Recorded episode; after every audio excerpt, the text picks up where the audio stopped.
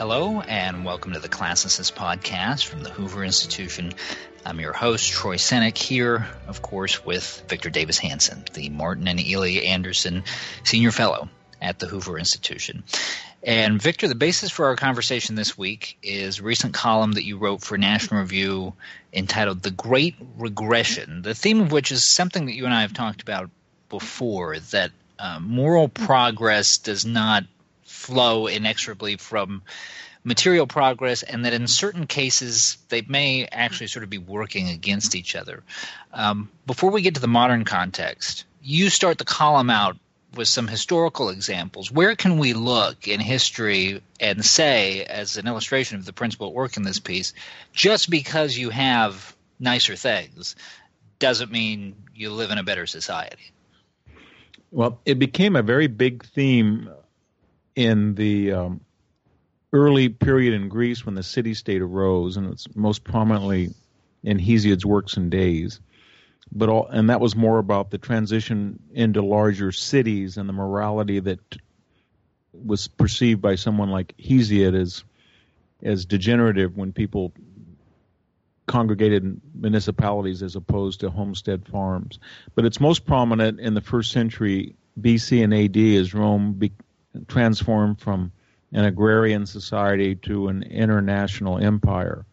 And then when you look at literature, whether it's Republican literature like Horace's Odes, or Juvenal, Imperial, or uh, especially Petronius' Satyricon, then you the the theme in all of these, I could go on and on about the various authors who express them, is that Romans have too much time, too much leisure, too much material uh, bounty, and they have abandoned the traditional brakes on one's appetites. And that means marriage, children, community, family, religion, tradition, etc.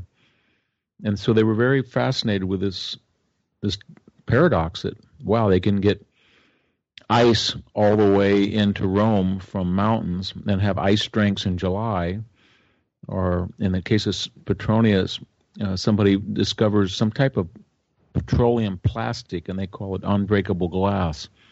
But the way that they conduct themselves is almost pre pre civilizational. They're tribal in their sexual mores and the way they eat and the way they dress, etc. So that's a theme that's it's very common in classical antiquity, and it, it goes in the Middle Ages, and also the Catholic Church makes it has is prominent about the decadence during Florentine Renaissance or Venetian Renaissance.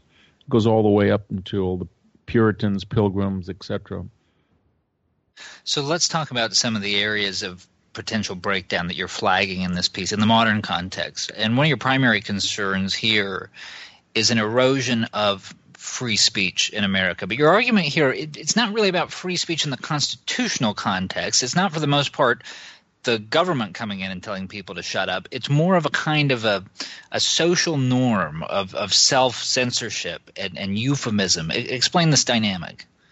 Well, I think most people thought that the wealthier and the more sophisticated we became, then certain things would be off the table uh, censorship, uh, lack of free expression, and because humans haven't changed, they're never off the table. So what's even scarier, I think, is that the traditional bogeyman of the left was always a dictator or tyrant, sort of a hard right, uh, anti-free speech movement. But throughout history, the, the greater peril has always been a more insidious, more familiar, uh, less obtrusive erosion of free speech. So now we have a president who's a supposedly constitutional law lecturer and we have professors who are supposedly PhDs in the humanities.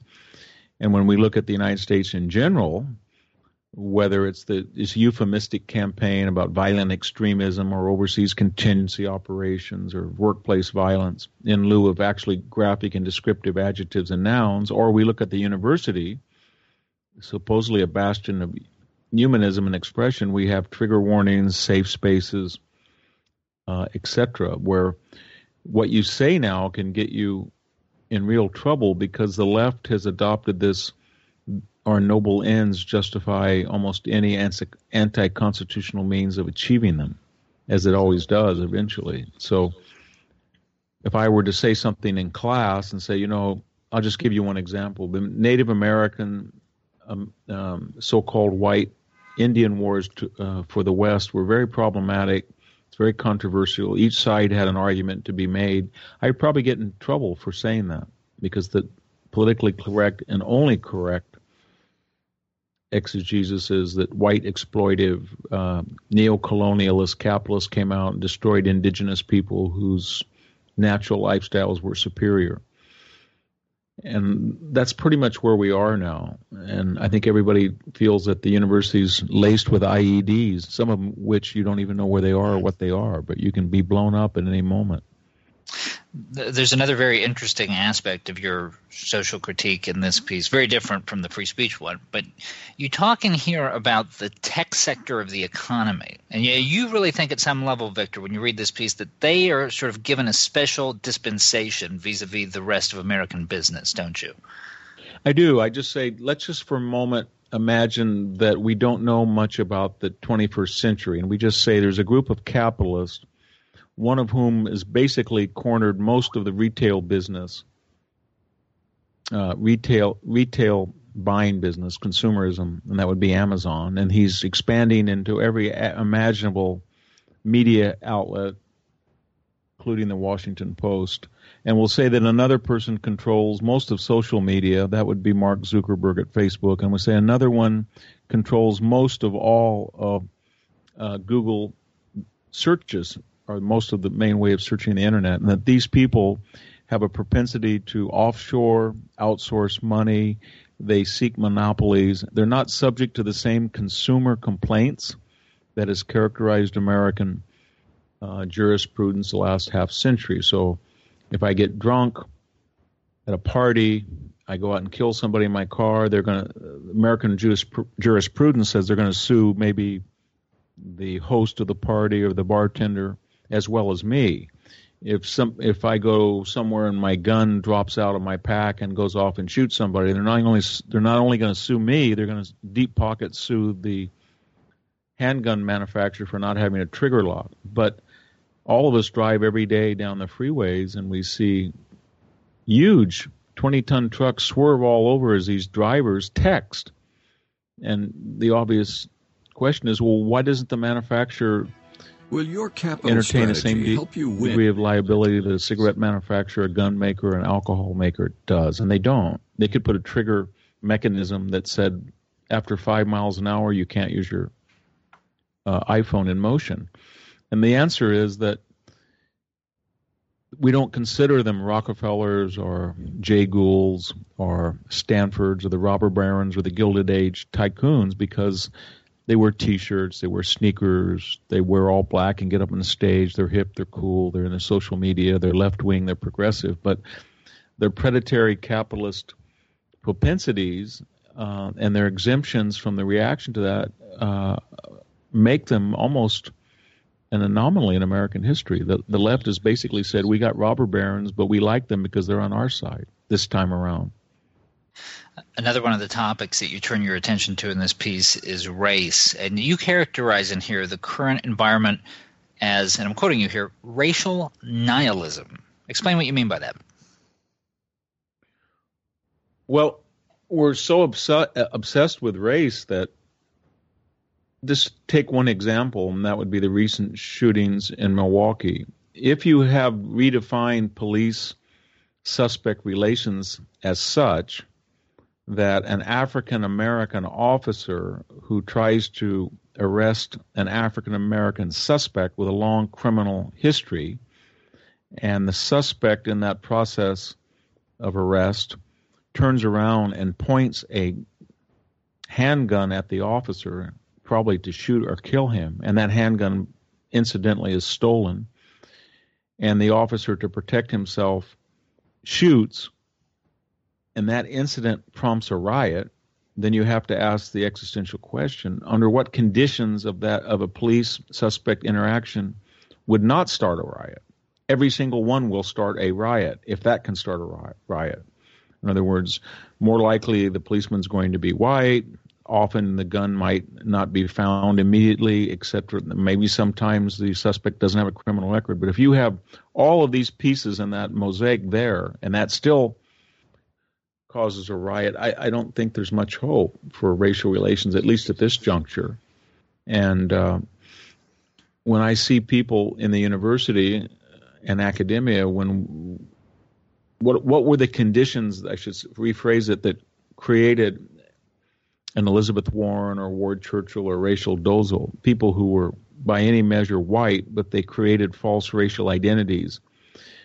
For some reason, I think the reason was careerist. That is, they thought that would have a leg up on uh, their competitors who were not so imaginative, and yet we're told that that's not racist, or that uh, people of so-called people of color don't have any advantages. It's just anti-empirical. Or here in California, when Asians reach a maximum point in the in the student body uh, population, oversaturation, I think is a word they sometimes use, and then we want to use their race to uh, dial back the numbers uh, of Asians on campus. This is all in a la- larger landscape where it's very hard to tell our DNA pedigrees now because we're an integrated and assimilated society.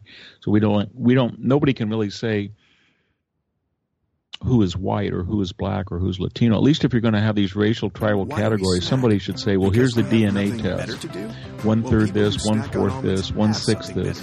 In lieu of that, we're freelancing on our own because people are adding accents to their, their name. They're turning their name from Joe into Jorge, um, Jorge Ramos.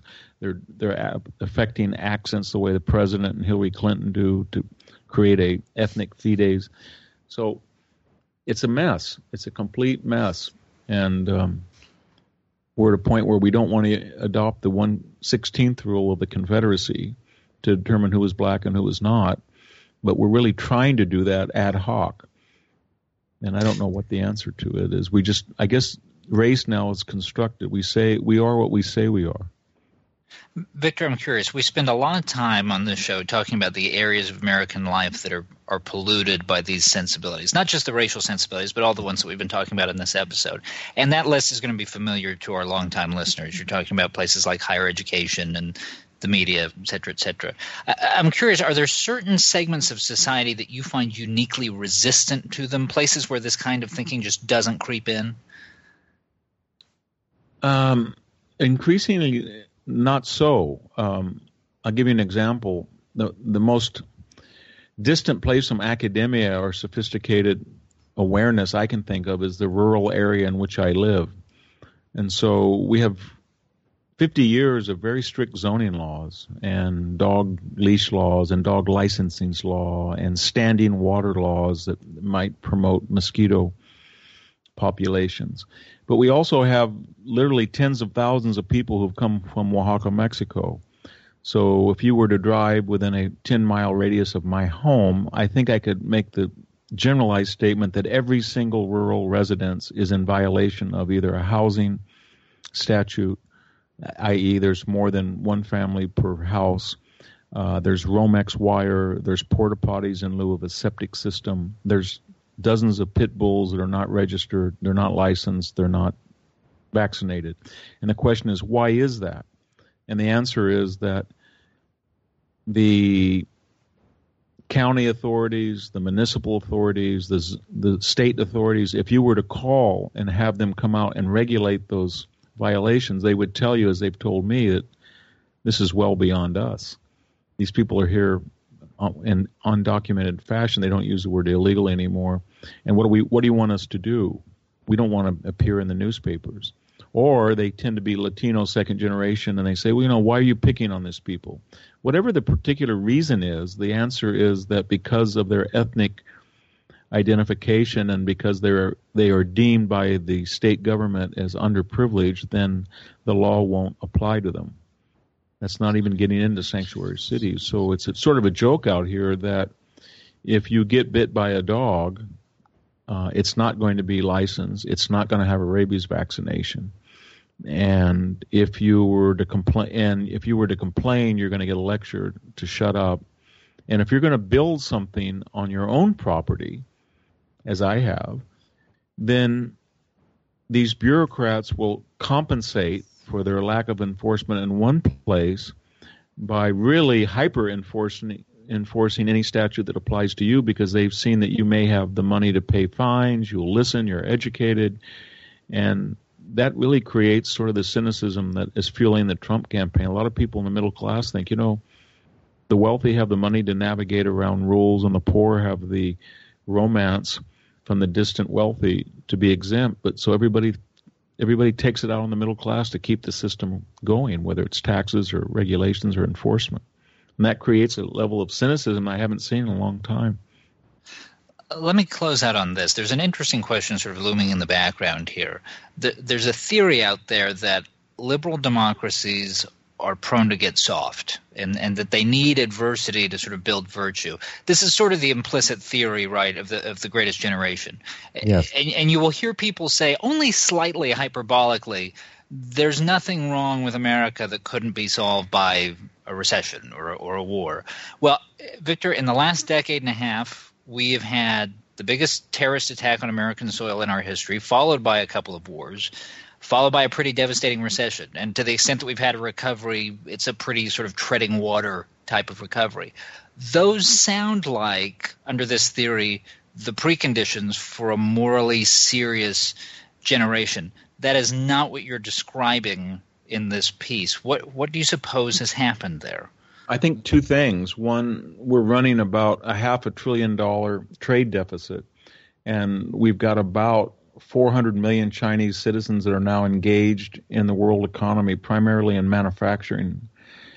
Uh, and so we're importing uh, consumer goods that in real dollars are much cheaper than they were 30 or 40 years ago. And second, under the Bush and Obama administration, we not only doubled the existing national uh, national debt, we almost tripled it. So we've we've expanded government to a level that we haven't seen in a long time, and we're importing cheap consumer goods. And even though the economy, as you say, is stagnating, we had that terrible 2008 shakedown, and we had a war, et cetera, et cetera.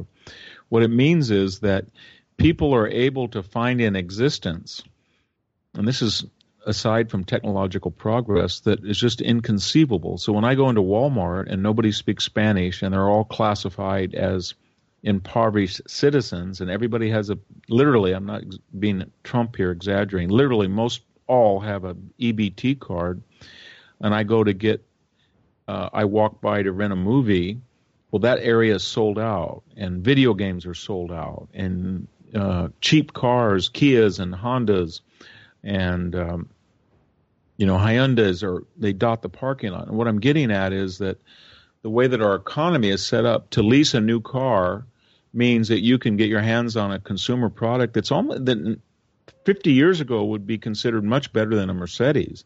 And you can get video games and entertainment for just a fraction of the cost that you used to have. And you have a level of government. We have three um, kidney dialysis uh, new clinics in my hometown, free medical care. I'm glad that we have them, but I guess what I'm saying is that there's a level of government support for the average citizen, and there's cheap consumer goods, and the technological progress being what it is, we're giving more computing power in the hand of somebody below the poverty line than the Rothschilds had 20 years ago. And the result is that we're creating an underclass that, by any classical or contemporary standard outside the West, is not poor. If you look at the size of their square footage, where do they have air conditioning, where do they have a car, uh, etc., and not just on their salary compared to wealthier people. On a, a global standard, they're not poor, but uh, and that's why it's we see these disconnects where we'll see a riot in Milwaukee or Baltimore and people will be stealing Jordan shoes, $300 sneakers. And yet you'd think they would, given the rhetoric, they would want to go to Costco and get the flour and the beans and the fruits out of the Costco bins, but they don't. And uh, it's, it's, it's mind boggling. And I'm not just picking on the poor. I think the same is true of the middle class that in some ways we're we're bad off, but in the other ways we have so many temptations, uh, material temptations and appetites can be easily satisfied that we're just unthinkable. Um, I know that my grandparents were pretty middle class and they had a farm, and we all went down on Saturday night because they invested in a color TV.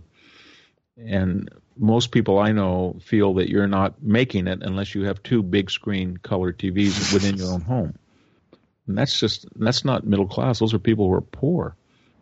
I just got in a ride with a person that I went to high school with, and he had a Kia, which is considered a low end car. But if you looked at the electronic dashboard and the level of appurtenances, it was so much better than a Mercedes or, or a Jaguar that I remember that a few wealthy people had. So I think it's people haven't sorted this out yet, but that's part of the problem I guess we're getting at that whether we have a, a, war whether we have a recession or whether we have a depression, there is so much government money in play and technology is spiraling at such an accelerated rate and we're so globalized that we're getting material um, material opportunities that no other generation in history has ever witnessed.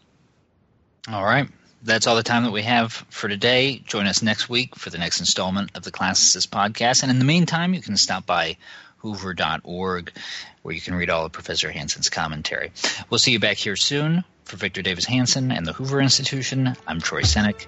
Thanks for listening. This podcast has been a production of the Hoover Institution. For more information about our work, please visit hoover.org.